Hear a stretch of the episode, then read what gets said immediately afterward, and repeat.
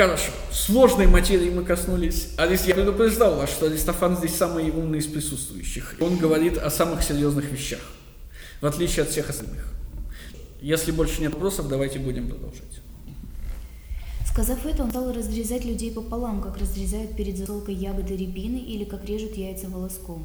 И каждому, кого он разрезал, Аполлон по приказу Зевса должен был повернуть в сторону разреза лицо и половину шеи. И я говорил вам, это восхождение Аполлона. Аполлон и Зевс работают вместе. Бог политики – это Зевс, но бог чего Аполлон? Этого предсказания? Бог предсказания. Аполлон – это бог, который отвечает за связь богов с людьми. Аполлон – это бог, который подтверждает, что боги реальны. Аполлон – это бог, отвечающий за идею о том, что за смертью стоят посмертные наказания, что загробный мир настоящий. Поэтому в создании нового ослабленного человечества, нового порядка, стоят Аполлон и Зевс. Я не говорю, что это финальное объяснение или лучшее объяснение. Я говорю, что это то объяснение, которое приходит мне в голову. Чтобы, глядя на свои увечья, человек становился скромнее, Да. а все остальное велено было залечить. И вот это у меня вопрос. Да. Глядя на свое вече, человек становился скромнее. Да. Люди красивы, и они... Не-не-не-не-не-не-не. Имеется в виду, изначально наша, наша голова повята в другую сторону, Да. потому что мы спина к спине были. Мгм. А теперь, где прошел разрез? По спине. Теперь, когда мы повернули голову сюда, мы видим, собственно, разрез. Да. Да. И? Да. Это напоминает... Нет. И, конечно, красивый. И это напоминает нам о том, что боги когда-то нас уже наказали. И если мы будем себя вести снова плохо, если у нас снова появятся великие помыслы, высокие помыслы, боги накажут нас еще У раз. кого есть этот разрез? Только у тех, кого он разрезал, но у нас же его Но, нет. но снова, конечно же, у нас есть. В смысле, прочтите чуть-чуть вперед, и вы поймете, да. Но вообще, конечно, эта проблема с мифом в оригинале, он должен быть только у тех первоначальных людей. Аристофан описывает изначальную природу человека. Она не заключается в счастье, она заключается только в высоких помыслах, попытке скинуть политический порядок. Новая природа человека, изувеченная природа, как минимум заключается в скромности, в стыде. И Аполлон поворачивал лица, и стянув отовсюду кожу, как стягивают мешок к одному месту, именуемому теперь животом, завязывал получавшееся посреди живота отверстие, оно и носит ныне название пупка. Да, каждый раз, когда вы смотрите на свой пупок, вы вспоминаете, что это результат действия Аполлона, результат наказания за то, что были слишком горды. Просто это странно, это греки э, прославили человеческое тело так красиво, так прекрасно, и ни один из них не задумывался о стыде человеческого тела. И здесь он говорит о том, что люди смотрят и стыдятся. Ну, конечно, речь идет о мифе. Я поняла, если бы это среднее. Нет, века смотрите, это, это же Аристофан. Давайте обернемся к психологии. Скажите мне, делали вы в своей жизни что-нибудь постыдное? Ну, допустим. Хорошо. Есть ли что-то настолько постыдное, что периодически оно всплывает и гложет вас? Ну, допустим. Делает ли это вас несчастной? Когда вспоминаю, да. Да. А это значит, что вы ощущаете свою неполноценность. Неполноценность связана с чувством стыда. Вы полноценная не можете быть постыдной. Но так как вы стыдитесь себя, это означает, что вы неполноценны. Да, но вы сейчас говорите о поступках, а я говорю сейчас о внешности. Внешность Нет, это никак не... не Это, говорит и снова, я предупреждал вас, что не надо вчитывать миф больше, чем там есть. Это аллегория. Потому что если, если верить Аристофану, то только первые люди имеют пупок. Потому что только у первых людей Аполлон, который Зевс рассекал, имеется необходимость завязывать что-то. У нас уже ничего нет. Мы сразу родились разделенными. Ну, нет, это все для нас с вами не имеет значения. Этот миф, он миф не про то, откуда у нас такие тела, какие есть. Он миф про то, почему мы чувствуем себя плохо. И я говорил вам, вы чувствуете себя плохо, потому что есть нечто постыдное, что вы сделали. Но вы могли сделать нечто постыдное только потому, что вы неполноценны. Вы несчастны, потому что вы неполноценны. Это психологический пример. Но следующий пример философский. В «Сокрытом в листве» автор пишет, что как-то в детстве он э, задумался над собой. Он совершает ошибки, и он подумал, что с возрастом этих ошибок будет меньше. И тогда он решил провести эксперимент и начал записывать ошибки, совершенные за день. И он говорит, я взрослел, но количество ошибок в журнале не уменьшалось. Философ видит, что человек не может быть полноценным, а значит он всегда несчастный.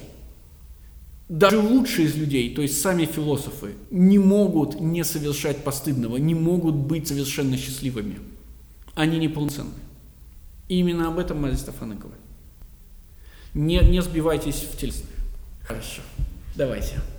Разгладив складки и придав груди четкие очертания, для этого ему служило орудие вроде того, каким сапожники сглаживают на колодке складки кожи. Да, когда Алкивиад в конце будет говорить о Сократе, он будет говорить у Сократа на языке все время какие-то шапожники, земледельцы и прочее. Угу. Возле пупка и на животе Аполлон оставлял немного морщин на память о прежнем состоянии. И вот, когда тела были таким образом рассечены пополам, каждая половина с вожделением устремлялась к другой своей половине. Они обнимались, сплетались и, страстно желая страсть срастись, умирали от голода и вообще от бездействия, потому что ничего не хотели делать порознь. И вот тут мы видим, что Зевс, как всегда, облажался. Он не подумал наперед. Когда разрезанные люди оказывались разрезанными, все, что они хотели, это восстановить собственную природу. Они снова хотели стать цельными. И это подразумевает, а речь, естественно, идет о, о любви, ведь правильно? И это подразумевает, что подлинная, изначальная любовь, настоящая любовь, единственная любовь, это любовь к самому себе.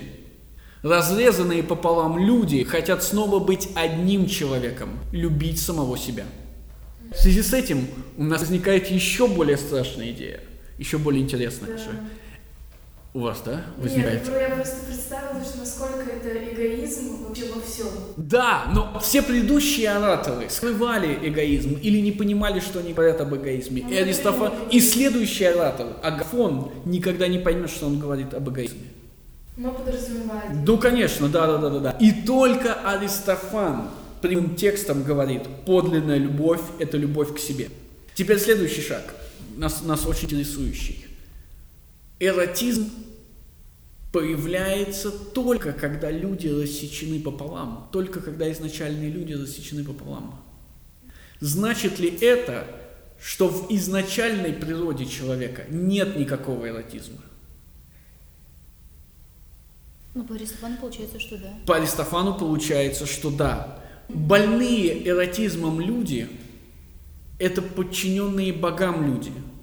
Подлинные люди не эротичны – Цельные люди не эротичны. Быть может, счастье как раз и заключается в том, чтобы перестать быть эротичным. Я напоминаю вам из всех присутствующих, только Сократ будет утверждать, что он не эротичен. Сократ никого не любит, в том числе, кажется, и самого себя. Эриксимах. А что Эриксимах? Он любит, свои, он любит свою науку. Красивая наука, да. А, хорошо, если истинная любовь ты к самому себе, и сам говорит об этом прямо, это все очень здорово и классно, но когда читаем следующее предложение о том, что а, когда умирает одна из половины, вторая отваливается и бежит искать другую, это как-то не очень радует, потому что, ладно, любовь к своей, потому что это свое, это я, а вот другая. Я, я, я, я снова вам говорю, не вчитывайте в миф слишком много. Речь... Да, зачем он это сказал? Да, конечно, потому что это реальный факт. Мы не всегда находим свою половинку с первого раза. Потом он скажет, что есть и такие, чья половина мертва, и тогда мы под, подбираем любую другую половину. Это не имеет значения. Но покажи Это желание изначальной природы, желание снова быть цельным это желание снова вернуться к себе самому настоящему. Это и есть эгоизм. Делать для этого все, чтобы не вернуться к себе настоящему. Это уже указание на философскую проблему. Подлинные счастливые люди не эротичны. Только отказ от Эроса маркирует счастье. Только Сократ, отказавшийся от Эроса, и есть счастливец. Только Сократ, никого не любящий, и есть счастливец. Вот на что, как кажется, указывает Аристофан. Но тогда мы сразу задаемся вопросом. Первоначальные люди, которые не обладают эросом, потому что они и так цельные, им не надо любить себя, обладают каким свойством? Высокими помыслами. Они враги политического порядка. Единственный неэротичный присутствующий, Сократ, обладает высокими помыслами. Он враг политического порядка. Он создал Алкивиада, он создал Хармида, он создал Крития. И сейчас он собирается сделать что-то подобное с Гафом. Аристофан не просто хорошо понимает, что происходит. Аристофан также критикует происходящее.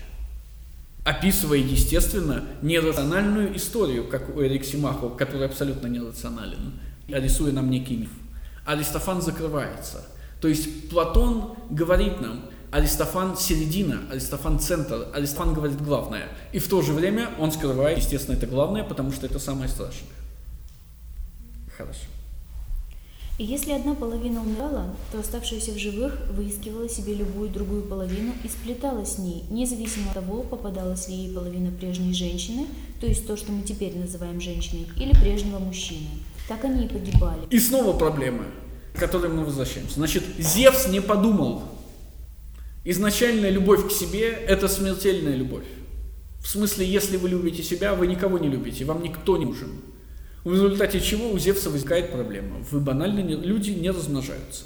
Помните, у него была задача какая? Ослабить и размножить. Он ослабил, но размножить не получилось. Они умирают. И тогда Зевс придумывает супер идею. Тут Зевс, пожалев их, придумывает... Он ведь не пожалел их, он подумал о себе. Потому что если они умрут, кто будет приносить им жертвы? Угу. Придумывает другое устройство. Он переставляет вперед срамные их части, которые до того были у них обращены в ту же сторону, что прежде лицо. Так что семя они изливали не друг в друга, а в землю, как цикады. Этого достаточно. План Зевса рушится, как и в Протагоре. Боги, создавая порядок, новый порядок, не думают наперед. Но это нас не очень интересует. Нас, это мы уже обсуждали, нас интересует другое. Это значит, что боги несовершенны, раз они не, не способны думать наперед. Не надо быть семи пядей во лбу, чтобы это все решить. Угу. Переместил же он их срамные части, установив тем самым оплодотворение женщин мужчинами, для, для того, чтобы при совокуплении мужчин и женщин рождались дети и продолжался род. Это достаточно. У Луны есть гениталии. Что еще раз? У Луны. У есть темная сторона. Хорошо. У Земли, Луны и Солнца нет гениталий. А у олимпийских богов есть гениталии. У изначальных круглых людей тоже есть гениталии. И в этом смысле изначальные круглые люди, хотя являются детьми Солнца, Луны и Земли, каким-то образом связаны с олимпийскими богами. Кажется, что эта связь, генитальная связь, подразумевает сексуальность. Олимпийские боги – сексуальные боги. И люди, как старые, так и новые, сексуальные люди. Я встречал эту идею, но мне она кажется мало обоснованной в контексте того, что мы говорим.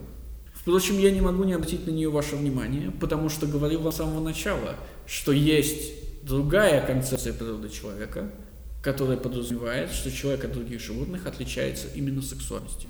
И кажется, Аристофан в том числе указывает и на это. А, если же природа человека заключается в том, что у него есть сексуальность, а у животных нет, тогда зачем он стремится от нее избавиться, чтобы быть счастливым? Ведь это его природа, быть сексуальным и испытывать это.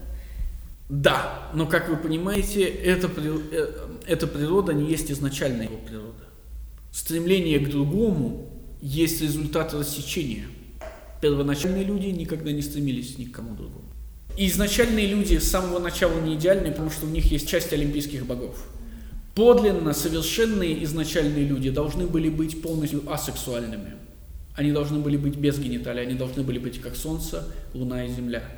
Эротизм – это проблема Эрос – это не лекарство, эрос – это и есть болезнь, вопреки тому, что Стефан заявляет с самого начала. И он это прекрасно понимает, в отличие от всех остальных говорящих. У меня вопрос, как они размножались? Изначальные люди? Да. Об этом не сказано. А Мы знаем, как размножаются теперь, а как размножались тогда? Мы не знаем, быть может, изначальных людей изначально порождали те самые Земля, Луна и Солнце. И они не нуждались ни в каком размножении. Тогда они, вот эти пары, не сходились друг с другом. Вообще никак, да. Ну вот тогда... То есть они просто появлялись из Земли, из Луны, из Солнца. Вот тогда... Зачем Вот именно поэтому я и говорю, у мифа есть предел трактования, и вы должны остановиться вместо того, чтобы пытаться продолжить этот абсурд если, дальше. Если мы поставим человека, другого человека к спине, то круг не получится. Это грустно. Ж- Я, я не могу представить круг. Вы, когда, вы когда-нибудь видели а- ОМОНовцев, гаишников? Да. А теперь представьте, что они стоят спина к спине. Вот и все. Реально круг. Почти идеально. Да, да, да, да, да, да, да, да. Давайте дальше. Когда мужчина сойдется с мужчиной, достигалось все же удовлетворение от соития, после чего они могли бы передохнуть, взяться за дела и позаботиться о других своих нуждах. Итак, у эротизма есть две функции. Первое – это размножение людей, а второе – это их удовлетворение для того, чтобы они перестали мучиться и снова продолжили молиться богам и приносить им жертвы, снова продолжили трудиться. То есть вы либо размножаетесь, это мужчина с женщиной, и это идет на пользу богам, либо вы занимаетесь педерастией, просто получаете удовольствие, чтобы наконец-то после этого начать работать как надо. Закончили фрустрировать, продолжайте работать на, во славу богов. А удовольствие м, мужчин и женщин, как когда это нельзя? То есть, Если вы хотите удовольствия, вы идете к мужчине, потому что нет никаких проблем. А если вы идете к женщине, значит вы идете, скорее всего, с целью деторождения. Речь-то идет о, о- о политическом. Поэтому, конечно, речь идет скорее о мужчине и женщине, как о способе размножить коллектив. И о мужчине и о мужчине, потому что это же главная кода коллектива. Вот каких давних пор свойственно людям любовное влечение друг к другу, которое, соединяя прежние половины, пытается делать из двух одно и тем самым исцелить человеческую природу. Итак, Эрос – это не самый старый бог, и даже не, са- не олимпийский бог. И с Афродитой он вообще не связан. Эрос – это буквально желание, желание вернуться к изначальной природе, к изначальному состоянию. И главное – это противозаконное желание. Это желание против олимпийских богов. Поэтому, потому что как только мы вернемся к изначальному состоянию, мы, у нас возникнут высокие помыслы, и мы пойдем вперед на, на Олимп. Мы не возвращаемся вообще, потому что из двух людей никогда не появляется один. Любовь к себе – неудовлетворимая любовь. Любовь к себе – вечная любовь. И как только вы ее удовлетворили, вот тогда вы бросаете вызов богам. Но этого, к счастью, никогда не происходит. То есть вы имеете в виду... Кроме себя. Как бы кроме философа, да. Но смотрите, в том, что ему уже некому бросать вызов. нет, почему? Он Потому броса- что он не верит в богов. Да, он бросает вызов коллективу. Философ угрожает коллективному порядку, и в ответ порядок его убивает. И более того, Сократ ведь не просто говорит «ха-ха, я, я знаю, что, что случается», да? Сократ активно мимикрирует. У него и дети есть, и жена есть, и на войну он ходит, и в народном собрании участвует. Но он не ходит, вот когда его выбрали судьей в известном деле афинских морских стратегов, тогда он был вынужден, да, то есть он не взаимодействует с порядком настолько, насколько это возможно, но в то же самое время настолько, насколько это возможно, при условии, что все еще выглядит как часть этого порядка. При условии, что он не вызывает подозрений. Хорошо. Подождите, можно вот еще раз вот эту вот Да. Что, э, ну, по сути, люди стремятся друг к другу. Это любовь к себе. Мы описываем любовь к себе. Подлинный эрос – это любовь к самому себе, которая никогда не может быть удовлетворена. А если она удовлетворена, у вас наступает прозрение, которое ведет вас к войне против порядка. А, ну, мы ищем... э, Изначально мы человека. Изначально мы были не эротичными, потому что были полноценными. Да. А теперь, соответственно, мы ищем вторую половинку, чтобы э, удовлетворить любовь к своему... Мы ведь ищем не вторую половинку, мы ищем себя. Ну да, себя. Вторую часть себя. Да. Эротизм заключается в желании стать снова полноценным. Полноценным. Да. Так, а потом мы ее находим. Мы ее никогда не находим. В смысле, когда мы ее находим, э, как Аристофан это опишет, и чтобы было понятно, чем миф отличается от смысла. В мифе все будет просто. Мы ее находим, эту вторую половинку, но мы не можем сойтись. Ну да, не можем. Да, вот и все. Это, это миф. И там появится потом Гефест, который скажет, а вот если бы вы хотели, и так далее, и так далее, и так далее. А смысл этого мифа в следующем. Поиск себя никогда не заканчивается нахождением себя. Человек никогда не может стать полноценным. И в этом смысле Аристофан – комический поэт, который описывает нам трагедию, трагедию жизни. Трагедия жизни заключается в том, что мы никогда не можем стать полноценными. Мне кажется, что вот этот миф, он смешной, что это комедия. Потому что сейчас будет море шуток. Но главное, что это, это и есть самая трагедия, о которой, о которой Аристофан говорит, да. А можно ли сказать, что раз мы не знаем, как называть боги, они сами себя? Они тоже были круглыми? Они явно не были круглыми, потому что у круглых богов нет гениталий. И круглые боги сами себя не разрезали, вот они. Непонятно вообще, как они взялись. То есть, давайте попытаемся переформулировать ваш вопрос в метафору. Откуда взялся политический порядок? И ответ, вот мы при нем родились, и мы вообще не понимаем, откуда он взялся. И когда Копс говорит, ну, было изначальное состояние войны всех, он ведь прекрасно понимает, что это ни в коем случае, конечно же, не исторически, да. Даже аборигены в каких, на каких-нибудь наших любимых островах Фиджи все равно рождаются в политическом порядке. И они с самого начала несчастны, потому что даже аборигенов Фиджи этот политический порядок подавляет. Эрос это желание вернуть себе изначальное состояние. Это желание противозаконное желание, Эрос противозаконен. И это желание нечестивое желание, потому что это желание против богов. В смысле, если оно воплотилось, то оно, конечно, ведет к тому, что люди восстают против богов. Но в то же самое время, многоходовочка, да, в два хода Зевс делает так, в два хода, потому что не подумал головой. В два хода Зевс сделает так, что это желание работает на коллектив, работает на политический порядок. Именно потому, что оно никогда не может воплотиться. Как мы это разворачиваем в реальный мир? Коллектив говорит вам, ты почувствуешь себя счастливой, когда родишь. Полноценная женщина – это женщина с детьми. Или коллектив говорит вам, ты знаешь, подлинное счастье – это умереть за Родину, защищать Родину и погибнуть за нее – Подлинное счастье – это и есть, есть смерть за коллектив. Или еще лучше. Хороший человек – это человек, который платит налоги и является законопослушным, который голосует, ходит на выборы, который следит за состоянием своего двора, который платит за ЖКХ вовремя, платит за капремонт и так далее, и так далее, и так далее.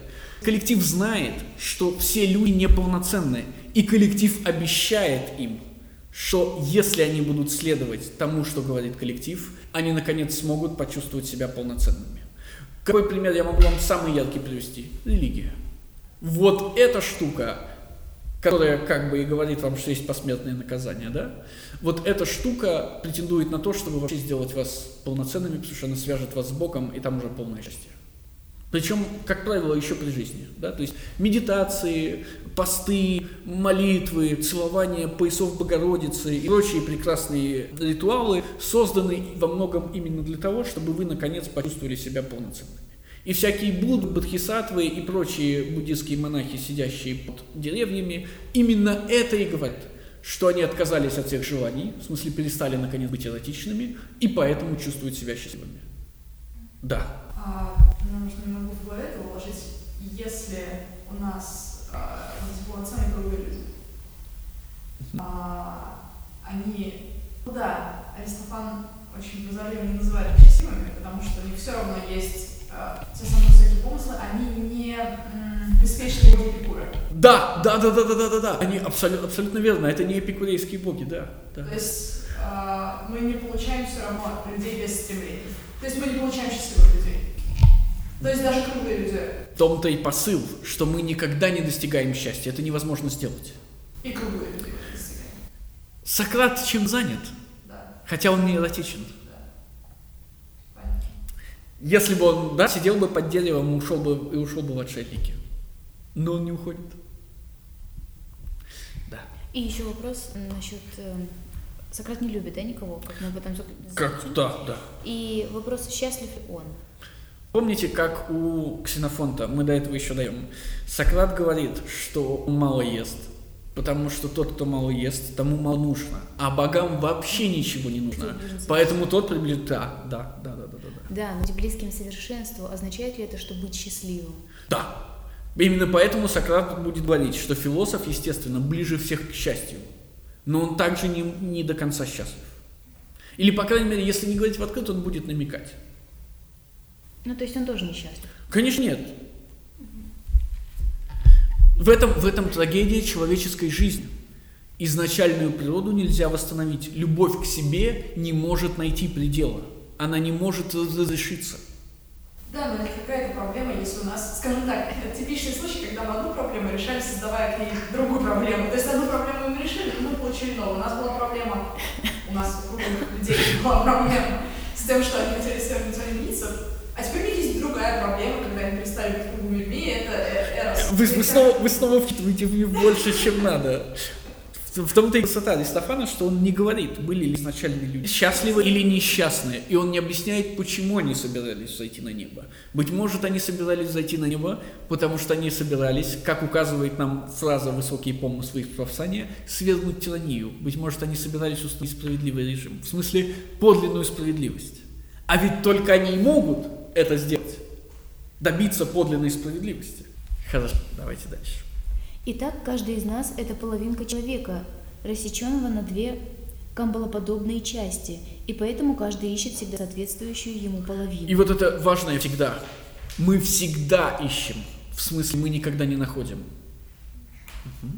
Мужчины, представляющие собой одну из частей того двуполого прежде существа, которое называлось андрогином, охочи до женщин. И блудодеи в большинстве своем принадлежат именно к этой породе – а женщин такого происхождения падки до мужчин и распутные. Среди изначальных людей было три пола. Третий пол – андрогины. Андрогины, рассеченные полам, это мужчины, которые любят женщин, и женщины, которые любят мужчин. Вы заметите, что он называет э, одних блудодеями, а других распутницами. Угу. Женщины же, представляющие собой половинку прежней женщины, к мужчинам не очень расположены. Их больше привлекают женщины. И лесбиянки принадлежат именно к этой породе. Да, и Аристофан первый, кто говорит, что существуют еще женщины, да.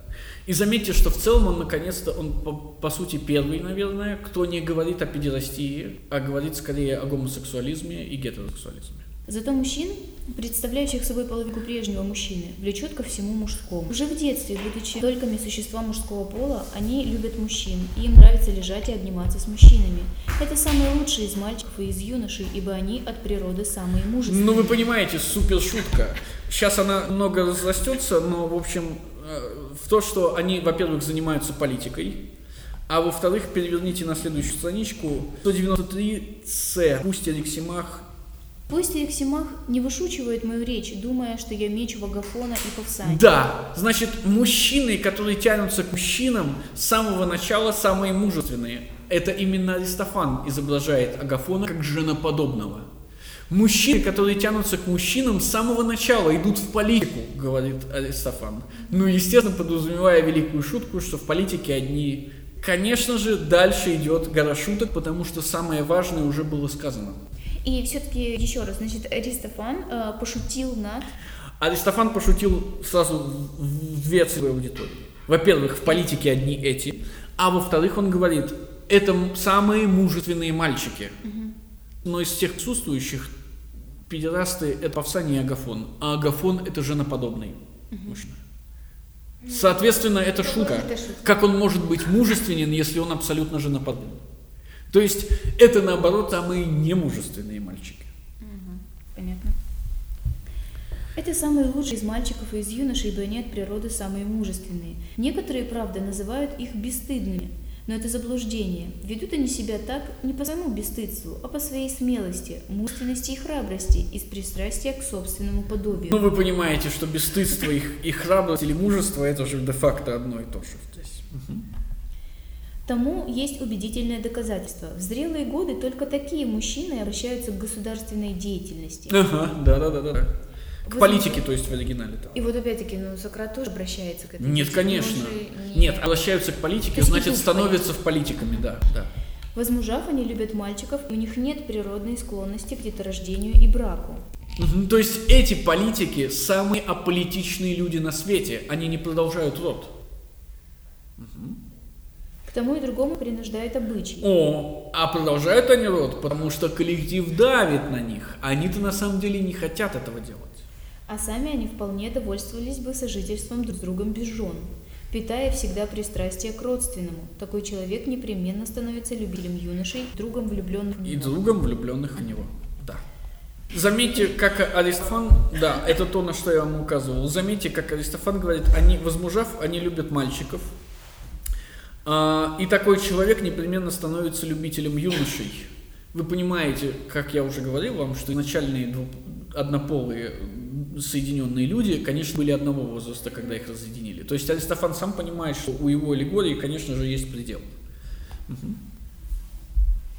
Когда кому-либо, будь то любитель юношей или всякий другой, случается встретить как раз свою половину, обоих охватывает такое удивительное чувство привязанности, близости и любви, что они поистине не хотят разлучаться даже на короткое время.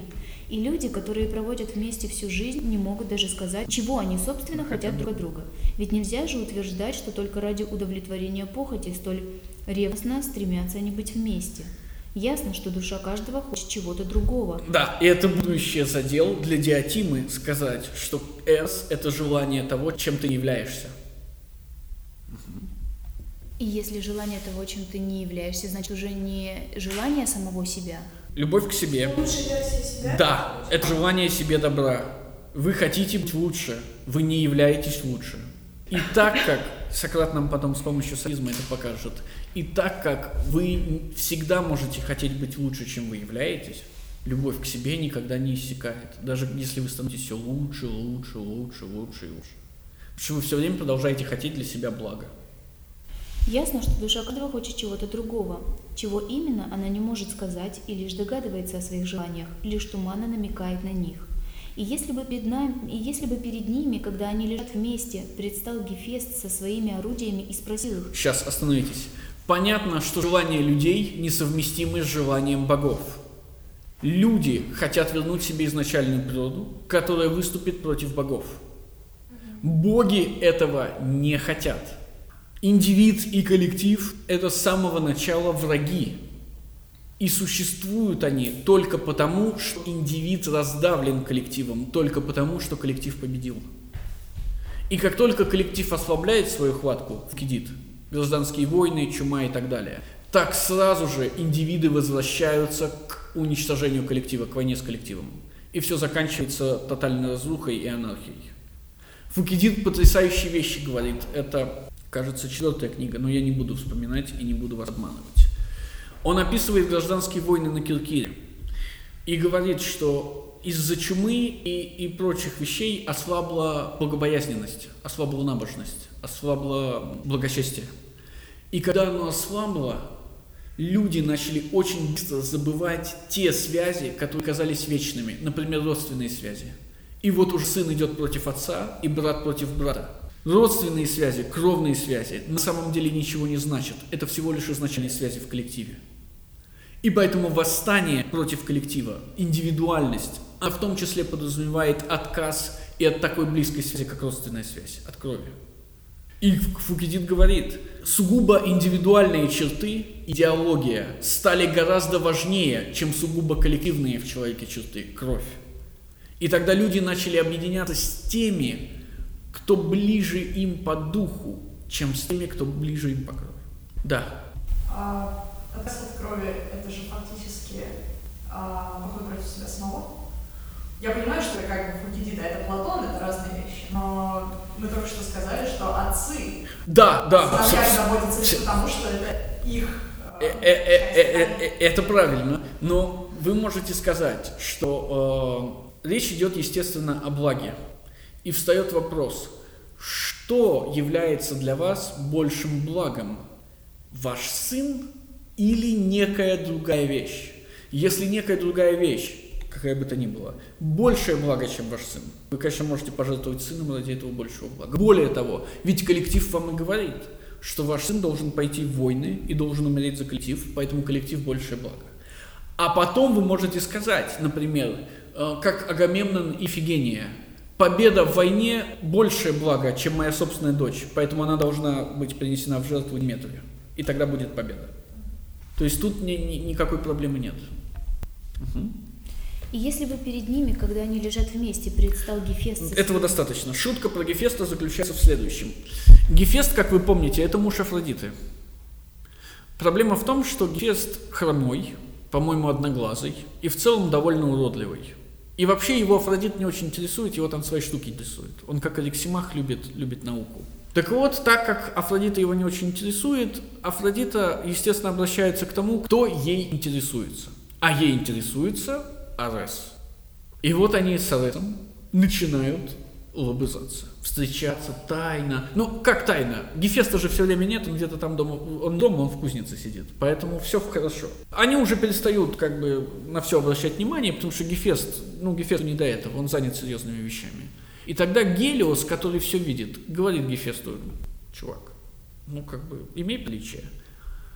И Гефест решает придумать штуку. Однажды, когда Афродита и Арес наконец-то залазят в постель, в постели оказывается тонкая золотая сеть. И эта сеть начинает сжиматься, и они не могут из нее вырваться. И когда домой приходит Гефест, он видит, что в его постели лежит его жена и Арес. Но Гефест не злодей в этой истории. Гефест думает, что это настолько забавно, что он зовет всех остальных богов посмотреть на то, как они барахтаются в этой сети, как рыба. После чего, естественно, какое-то время Афродита и Арес, во-первых, от стыда убегают и больше не, и, и не показываются какое-то время на глаза богам, а во-вторых, какое-то время даже не встречаются друг с другом. Ну, естественно, потом Гефест прощает Афродиту, и все начинается заново. Так вот, в этой ситуации происходит то же самое. Является Гефест к двум любовникам, и он не хочет ничего плохого. Но что случится, когда он соединит их? Они станут старицами? С одной стороны, как в истории Ареса и Афродиты, всем станет смешно. С другой стороны, если он реально соединит их, то вернется старая природа. И тогда начнется восстание против богов. То есть Гефест не может этого сделать, хотя он знает, чего они хотят. Если Гефест не может этого сделать, значит ли это, что боги не могут вернуть нам изначальную природу? Если боги не могут этого сделать, то обращение к богам никогда не даст нам счастья. Религия бессмысленна. Мы должны воздвигать Эрос, самые большие храмы и приносить самые серьезные жертвы. Это не имеет никакого смысла. Это никуда не ведет. Аристофан, сторонник традиции, ретроград, консерватор, говорит нам, что консервативные практики бессмысленны, что консервативные практики не решают решающие проблемы, главные проблемы, единственные проблемы. Проблемы любви к себе, проблемы неполноценности человека. Но он не выступает против них, а выступает за. Почему?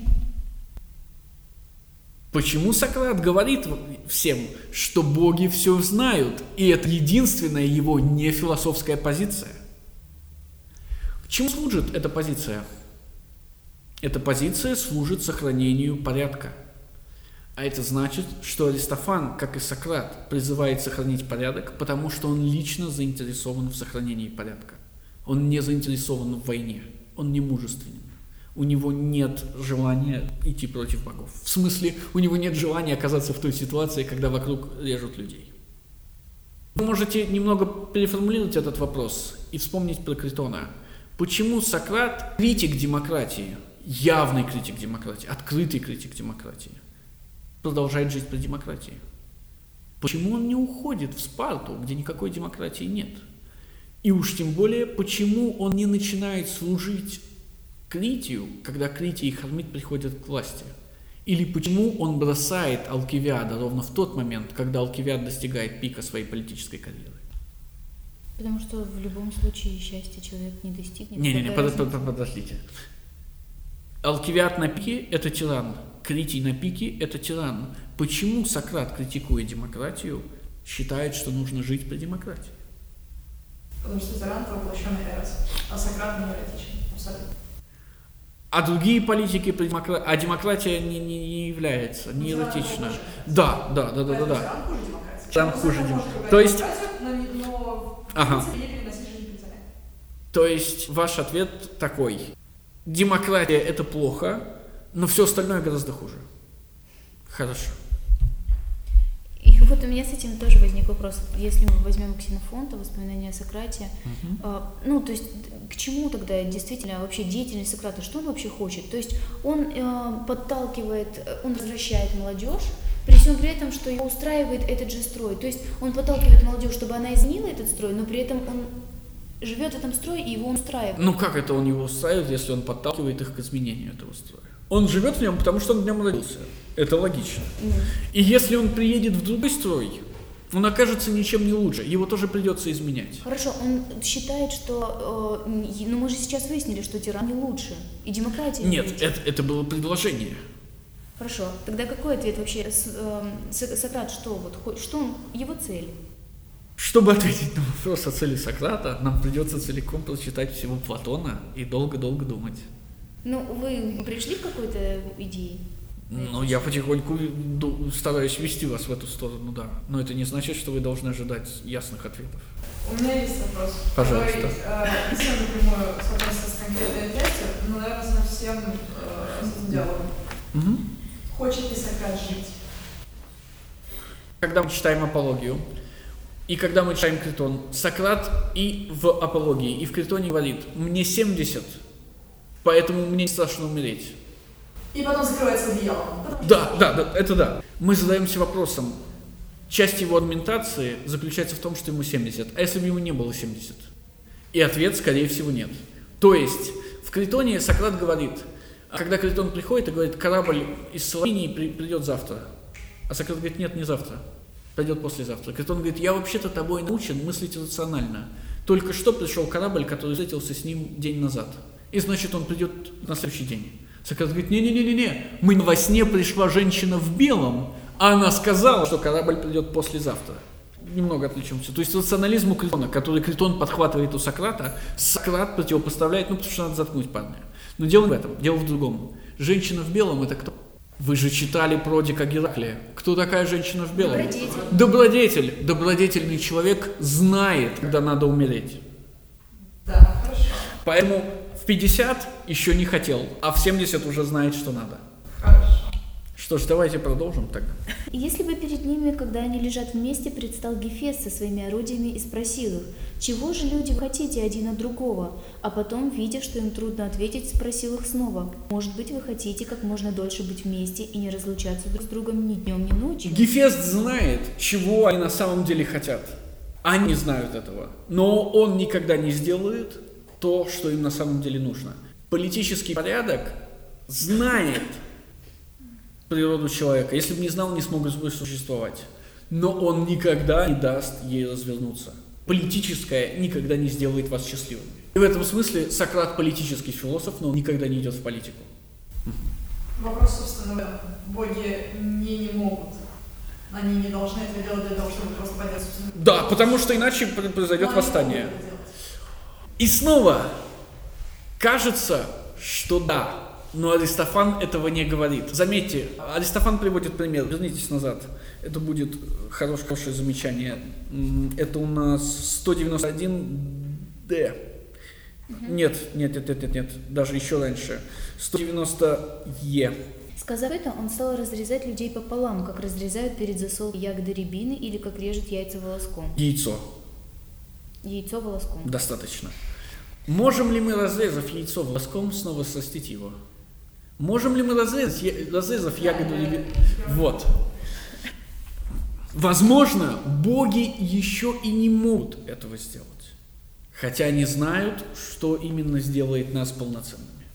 Политический порядок не может сделать людей счастливыми, потому что это угрожает его гибели. Но, может быть, он не может сделать людей счастливыми в принципе. Точка. Коллективное никогда не может сделать вас счастливым, потому что счастье – это эгоизм, потому что счастье – это любовь к себе. И коллектив не в состоянии платить ваш эгоизм. Если ваше желание именно таково, я готов сплавить вас и срастить воедино, и тогда из двух человек станет один. И покуда вы живы, вы будете жить одной общей жизнью, а когда вы умрете, в Аиде будет один мертвец вместо двух, ибо умрете вы общей смертью. Подумайте только, этого ли вы жаждете, и будете ли вы довольны, если достигнете этого? Гефест знает, что этого они жаждут и будут довольны, когда достигнут. Они не знают. И он задает им этот вопрос. Мгм. Случись так, мы уверены, что каждый не только не отказался бы от подобного предложения и не выразил никакого другого желания, но счел бы, что услыхал именно то, о чем давно мечтал, одержимый стремлением слиться и сплавиться с возлюбленным в единое существо. Причина этому та, что такова была изначальная наша природа, и мы составляли нечто целостное. Итак, боги не соединяют нас, и боги не решают проблему Эроса. Подлинная проблема Эроса это единение с самим собой, получение изначальной природы. Но это единение возможно не благодаря, точно так же, как и рождение подлинно здорового человека, возможно не благодаря олимпийским богам, а благодаря космическим богам. Быть может, Аристофан говорит, что подлинное благочестие – это как раз благочестие по отношению к космическим богам. Единение с космическими богами, подлинное благочестие, означает наблюдение за космическими богами. Вы уже выражали эту идею. Единение с космическими богами означает созерцание астрономических явлений. Оно означает астрономию. Но это всего лишь одна из граней мифа. И мне кажется, она не туда ведет. Потому что мы не знаем, что такое космический порядок. Иными словами, давайте попробуем перелить это в, на, в наш сосуд. Все порядки, которые мы видим, все коллективные порядки, не настоящие порядки. Есть какой-то изначальный порядок, суперпорядок. И этот порядок есть идеальный порядок. Этот идеальный порядок невозможен в реальности. Он возможен только в созерцании, только у себя в голове, только у вас в голове. Этот порядок – это тот самый идеальный город на словах. Кажется, что, может быть, мы обращаемся к этому. Почему созерцание так важно? Ну, потому что он невоплотим. И потому что, когда мы, наконец, дойдем до речи Диатимы, Диатима скажет нам, что с идеей блага невозможно ничего сделать, ее невозможно ничего родить, ее можно только созерцать. Вся любовь до этого, любовь к прекрасному телу, к прекрасной душе, к прекрасным обычаям, к прекрасным наукам, к мудрости, все это имело свойство рождения, рождения в прекрасном. Созерцание идеи блага не имеет свойства рождения. Сократ бесплоден, он только насильник. И, быть может, Аристофан предсказывает именно это. Предсказывает нам, что идеальный порядок, который мы могли бы помыслить, мы можем только помыслить. Он может быть только созерцаем и никогда воплотим. И тогда вопрос, почему Сократ, с одной стороны, живет при демократии, а с другой стороны, воспитывает тиранов, кажется драматической историей о том, как философ пытается создать идеальный порядок, думая, что это возможно, а потом проваливается. И где-то на третью попытку понимает, что, наверное, не стоит, и идет к Агафону. Да. Это частичный ответ на мой вопрос, что хочет Сократ и... Я поделюсь. А, я хотела бы узнать, а, точнее не узнать, комментарий сделать. Угу. Потому что нет ничего странного в том, что Аристофан предлагает э, восславлять Эроса, ставить ему храмы и так далее, и так далее. Потому что, э, по сути, Эрос есть выражение человеческого стремления к целостности. Да. Против богов. Против богов, да. Поэтому неудивительно, что именно его Аристофан предлагает славить. И что в этом, он в этом схож с Федором. Да, Федор э, имеет другую аргументацию для этого. Э, неправильную аргументацию внутренне противоречивую аргументацию, искаженную аргументацию, но Аристофан показывает, да, тоже с, ну, со своей точки зрения, скажем так, то же самое. То есть э, вы хотите сказать, что подлинное благочестие заключается в нечестии? То есть... Не-не-не, никакого благочестия. Нет, смотрите, вставить Эрусу... Сейчас, сейчас. Ставить Эрусу храмы – это, очевидно, религиозный, в смысле благочестивый а, поступок. Внешне, да? Да, да, да. да. Но внешне плохо. Давайте скажем внутренний. По подлинное благочестие – это не честие. Подлинное благочестие – это восхваление, обожествление того, что поможет нам восстать против богов. Да. Ну, как подлинная справедливость, о которой мы уже успели поговорить. Да, да, да, да, да, да, да, вполне. Хорошо. Таким образом, любовью называется жажда целостности и стремление к ней. Причина этому тому, что такова наша изначальная природа, и мы составляли нечто целостное – он говорит уже не о людях, он говорит о присутствующих. Он говорит, что этот миф ближе к реальности, чем нам кажется. Угу. Таким образом, любовью называется жажда целостности и стремление к ней. Прежде, повторяю, мы были чем-то единым, а теперь из-за нашей несправедливости мы поселены Богом порознь, как аркации лакедемонян. Достаточно. Второе свойство изначальной человеческой природы – несправедливость. Высокие помыслы и несправедливость связаны, потому что высокие помыслы – это помыслы против порядка, несправедливость. Когда человек снова обретет свою изначальную природу, он снова станет врагом всякого порядка и снова станет несправедливым. Справедливость, связанная с благочестием, это есть свойство слабых людей. Свойство слабых людей – это стыд. Сейчас будет еще одно – страх. Слабым современным людям стыдно и им страшно. Изначальным людям не стыдно и не страшно. Изначальные люди не пассивные люди, изначальные люди активные люди, полноценные люди, несправедливые тираны, собирающиеся уничтожить порядок. Давайте. Существует, значит, опасность, что если мы не будем... Да, Алькаций и Лаудимоняне, я забыл. Вот это тот момент, когда я говорил вам, э, когда вы должны вспомнить, что платоновский диалог на самом деле никогда не происходит в конкретной точке времени. И э, в Протагоре Платон показывает это, заставляя их вспомнить о пьесе, которая случилась гораздо позже, чем мог второй раз Протагор приехать в Афины. А здесь это делает Аристофан. Вот это событие, Кедемоняне переселяют аркадцев, происходит в 385 году, а беседа их в 416-415. То есть Аристофан ну никак не может про это событие знать. И тем не менее, оно здесь. Оно здесь, чтобы показать нам, что нам не нужно так сильно обращать внимание на контекст. Что идеи, которые Платон высказывает, это вневременные идеи, а не историчные идеи. Хотя ситуация историческая всегда или практически всегда присутствует. Для того, чтобы понять, что это за история, как лакедемоняне переселили аркадцев, нам нужно открыть Ксенофонта. Это Ксенофонт Геленика 5.2.1.7. Спартанцы после победы восстанавливают прежнее естественное устройство, устройство Монтинея. Монтинея – это единый город, который э, восстает против спартанцев. Спартанцы приказывают им сначала срыть стены, причем со стороны материка. Ну, понятно, чтобы нельзя было напасть со стороны моря, но что спартанцы пришли. Они отказываются это сделать. Тогда спартанцы осаждают их, и побеждая, спартанцы приказывают уничтожить город и вернуть ему его изначальное состояние. Изначальное состояние – это состояние нескольких племен, которые жили на этой территории. Вместо единого города, который разрушается, появляются несколько деревень, далекие от единения – и несколько племен, которые на них сидят. Ксенофон говорит потрясающую вещь. Когда лакедемоняне это сделали, ну, естественно, лично, они сделали это на пользу аркадцам, потому что они вернули к их состоянию, их к состоянию изначальной простоты, к изначальной природе. То есть то самое стремление покинуть цивилизацию и, наконец, стать снова папуасом, снова перестать ограничивать себя проклятыми правилами, которые на вас давят, именно это и сделали спартанцы с э, аркадцами. Ну, естественно, каким образом? Насилием и подавлением, насильственным разрушением их города, гибелью цивилизации.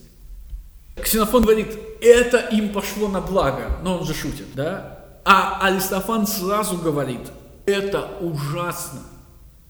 Почему? Потому что к изначальной природе нельзя вернуться. В смысле, когда мы разрушим цивилизацию, мы просто останемся сидеть на пепле, мы не станем счастливыми. Угу. Существует, значит, опасность, что если мы не будем почтительны к богам, нас рассекут еще раз, и тогда мы уподобимся не то выпуклым надгробным изображениям, которые как бы распилены вдоль носа, не то значкам взаимного гостеприимства – Поэтому каждый должен учить. Не, каждый. не, да, значкам. Видите, благочестие по отношению к Эросу заменяется благочестием вообще. Мотив благочестия вообще – это страх. Боги страхом заставляют себя уважать, быть нас благочестивыми. Государство страхом заставляет себя уважать. Если состояние современного человека – это страх и благочестие – и стыд, то состояние первоначального человека – это мужество, как противостоящее страху, это нечестие, как противостоящее благочестию, и это гордость, как противостоящее стыду. Аристофан говорит нам, что когда мы станем снова едиными, мы станем счастливыми. Не хочет ли он сказать, что вот эти качества, которыми обладают первоначальные люди, эти качества ведут нас к счастью? мужество, гордость, нечестие, несправедливость. Мы могли бы сделать этот вывод. И, естественно, что бы мы тогда сказали об Аристофане? Чему Аристофан тогда призывает? К несправедливости, нечестию и гордыне.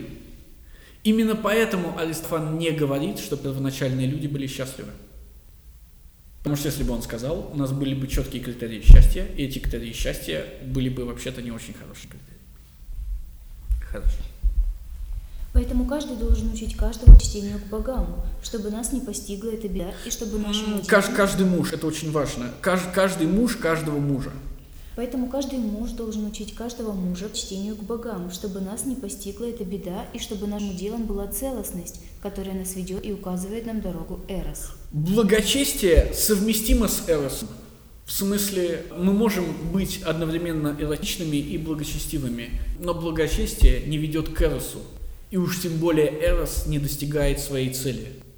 Благочестие – это способ, о котором я уже говорил, когда люди понимают, что они не могут быть счастливыми, кто-то говорит им, я знаю, как ты можешь быть счастливым. Кто-то – это коллектив. И единственное средство, которое может посоветовать коллектив, это быть коллективным. Коллектив зиждется на посмертных наказаниях, поэтому первое, что должен внушать коллектив, это благочестие. Таким образом, Аристофан говорит нам, что зная всю трагичность человеческой ситуации, он ни при каких условиях не советует другого, помимо конвенционального, помимо общепринятого, выхода из нее. То есть никакого выхода для них нет. И как нам кажется, мы находим в этом различие Аристофана и Сократа. Ведь кажется, что Сократ, стоящий на рыночной площади, Сократ проповедник, Сократ мессия, в смысле Сократ миссией. Это Сократ, который говорит, я знаю, как, как вам стать наконец-то, да? Но проблема в том, что Сократ ведь что говорит на рыночной площади? Что существует душа, истина и добродетель, и что душу спасает познание истины, которое ведет к добродетели. Аристофан отличается от Сократа тем, что он вообще не принимает на себя подобной человеколюбивой миссии. Эрос – человеколюбивый бог, Эрос – филантроп, Сократ – филантроп, но Аристофан не филантроп. Поэтому, указывая на страшнейшую проблему, он никогда не двигается дальше конвенционального решения. Почему? Потому что в отличие от Сократа, ну, как и Сократ, но в отличие от Сократа, э, будучи более честным с собой и другими, опять же, нет. Аристофан знает, что у проблемы нет решения. Сократ знает, что у проблемы нет решения, но он пытается его предложить. Коллектив знает, что есть проблема, и говорит, боги, законопослушность и так далее, и так далее, и так далее, и так далее. Традиция знает, что есть проблема, она говорит, веди себя как Геракл, веди себя как Исей, и так далее, и так далее, и так далее, и так далее, и так далее. И только Аристофан, зная, что есть проблема, говорит, она неразрешима мы все навсегда будем несчастны. И если уж мы будем несчастны, то давайте мы хотя бы будем несчастны на сытый желудок. Иди помолись. Начиная с 189D, когда Лисофан говорит, я приношу новое учение, мы все должны поклоняться Богу и Роту, он заканчивает фразой «Будьте благочестивы, идите в храм к нужным богам» он никакого нового учения не создает. Напротив, он создает старое учение. И в этом смысле он, конечно же, остается ретроградом и реакционером. Почему он создает старое учение? Потому что старое учение разъето коррозией. Коррозией войны, коррозией софистики, коррозией философии. И все здесь присутствующие сливки общества, они как раз и есть эта коррозия. И Аристофан говорит им, не-не-не, ребята, мы должны указывать верный путь. Вы все должны идти в верном направлении. Мы и есть э, то, что сейчас называются лидеры общественного мнения. Мы и есть инфлюенсеры, мы и есть влиятельные лица, и мы должны влиять в правильную сторону. Все здесь присутствующие в той или иной степени новаторы. Врач, педераст, э, ученик Сократа, в смысле Федор, Агафон и Сократ, и даже Алкивиад – и только Аристофан говорит, старая работает, не трогайте. И только Аристофан находится в центре. И только Аристофан выражает главную мысль. И только Аристофану Диатим, Диатиме нечего ответить. И только Аристофан является самым честным, потому что он не прикрывается, а говорит сразу, подлинная любовь – это любовь к себе. Хотя, конечно, он облекает это в миф, а не говорит прямым текстом. Все остальные будут думать, что подлинная любовь – это что-то другое, хотя за ней будет всегда стоять любовь к себе. Есть ли у вас какие-нибудь вопросы перед тем, как мы дочитаем? Или давайте сначала дочитаем. Давайте. Не следует поступать наперекор Эросу. Поступает наперекор ему лишь тот, кто враждебен богам. Наоборот, помирившись и подружившись с этим богом, мы встретим и найдем в тех, кого любим, свою половину, что теперь мало кому дается. Пусть Эриксимах не шучивает мою речь, думая, что я меч Вагафона и Павсания. Может быть, и они принадлежат этим немногим, и природа у них обоих мужская. Ну, я уже говорил вам, что это шутка, не буду ее объяснять дальше. Угу. Но я имею в виду вообще всех мужчин и всех женщин, и хочу сказать, что наш род достигнет блаженства тогда, когда мы вполне удовлетворим Эроса, и каждый найдет соответствующий себе предмет любви, чтобы вернуться к своей первоначальной природе. Но если это вообще самое лучшее, значит из всего, что есть сейчас, наилучшим нужно признать то, что ближе всего к, к, самому, к самому лучшему, встретить предмет любви, который тебе сродни. Итак, высшее благо – это воплощение любви к самому себе. И следовательно, если мы хотим прославить Бога, дарующего нам это благо, мы должны славить Эроса. Мало того, что Эрос и теперь приносит величайшую пользу. И он заканчивает ровно теми же, как бы ровно теми же фразами, с которых начинал вам легче, вернитесь вперед и покажи, скажите нам, что, что он говорит в самом начале. Ведь Эрос – самый человеколюбивый бог. Он помогает людям и врачует недуги, исцеление от которых было бы для рода человеческого величайшим счастьем. Итак, я попытаюсь объяснить вам его мощь. А теперь вернитесь вперед, вперед, сюда, и прочтите Эрос да, Эрос и теперь приносит... Эрос и теперь приносит величайшую пользу. Да, направляя... смотрите, он говорил раньше о счастье, теперь он говорит о пользе. И как вы увидите, польза заключается в том числе и в счастье. Иными словами, польза выше, чем счастье. Наша цель – это счастье, но цель коллектива – это польза.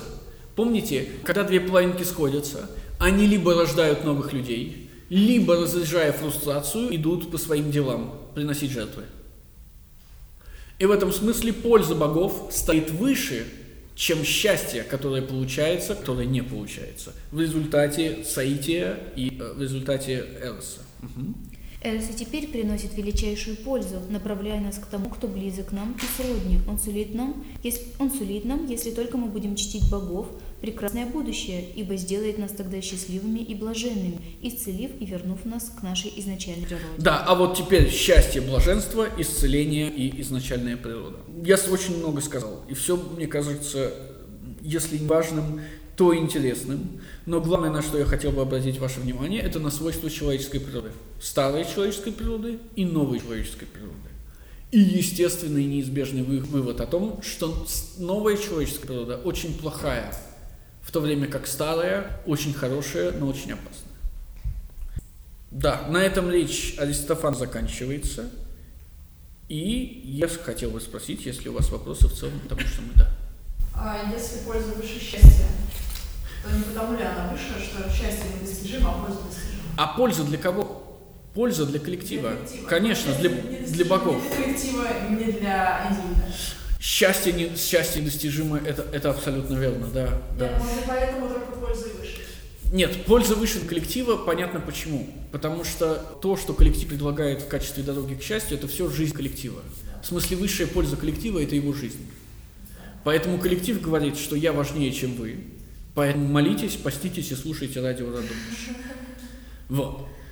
Вполне может быть, вы правы. И Аристофан пытается рационально обосновать. Так как изначальная природа недостижима, так как вашего счастья не может быть, ваше место молиться, поститься и слушать радио Радомиш.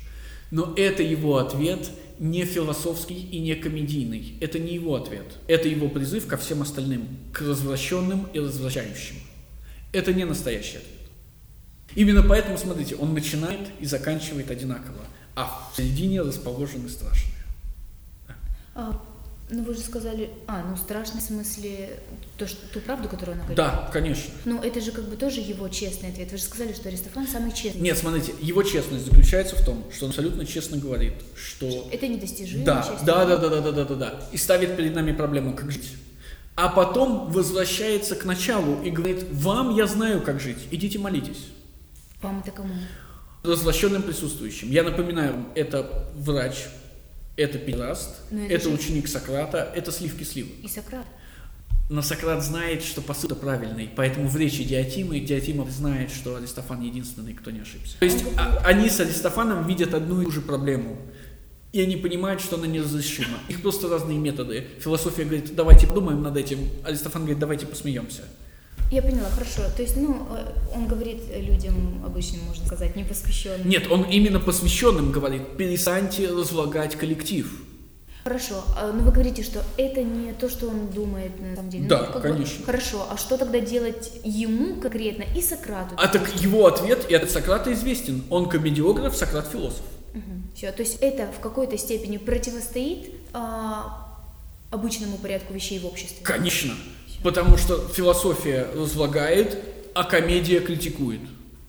То есть Аристофан не адресует это Сократу? Но он не нет, а, нет, они вдвоем и так понимают проблему. Да. Платон через Аристофана показывает проблему, он не может показать через Сократа.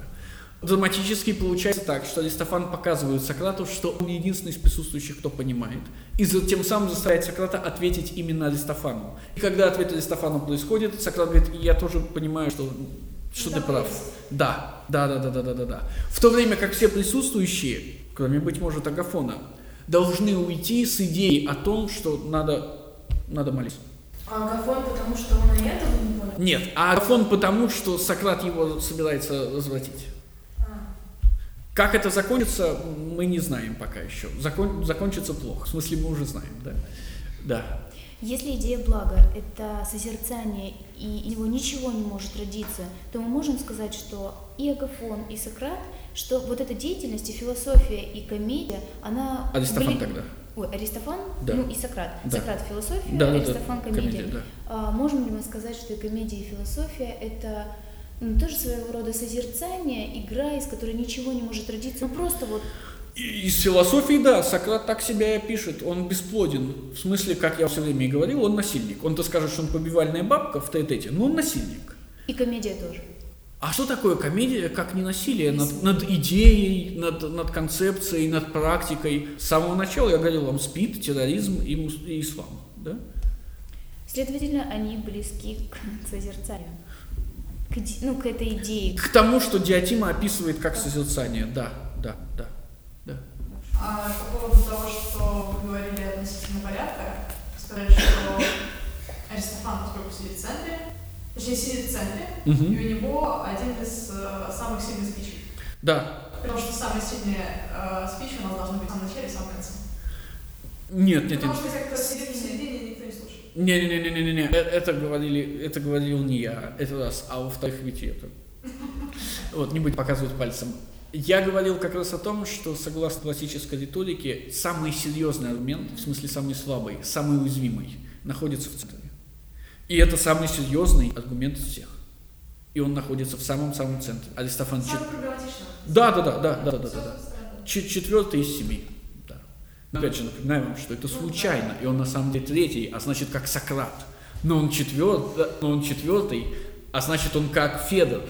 И Федор, Аристофан, Сократ как бы формулирует подлинную триаду. В общем, с этими цифрами можно играть бесконечно. Хорошо, еще какие-нибудь вопросы, или давайте сделаем еще один перерыв. Давайте. Давайте перерыв. Все хорошо.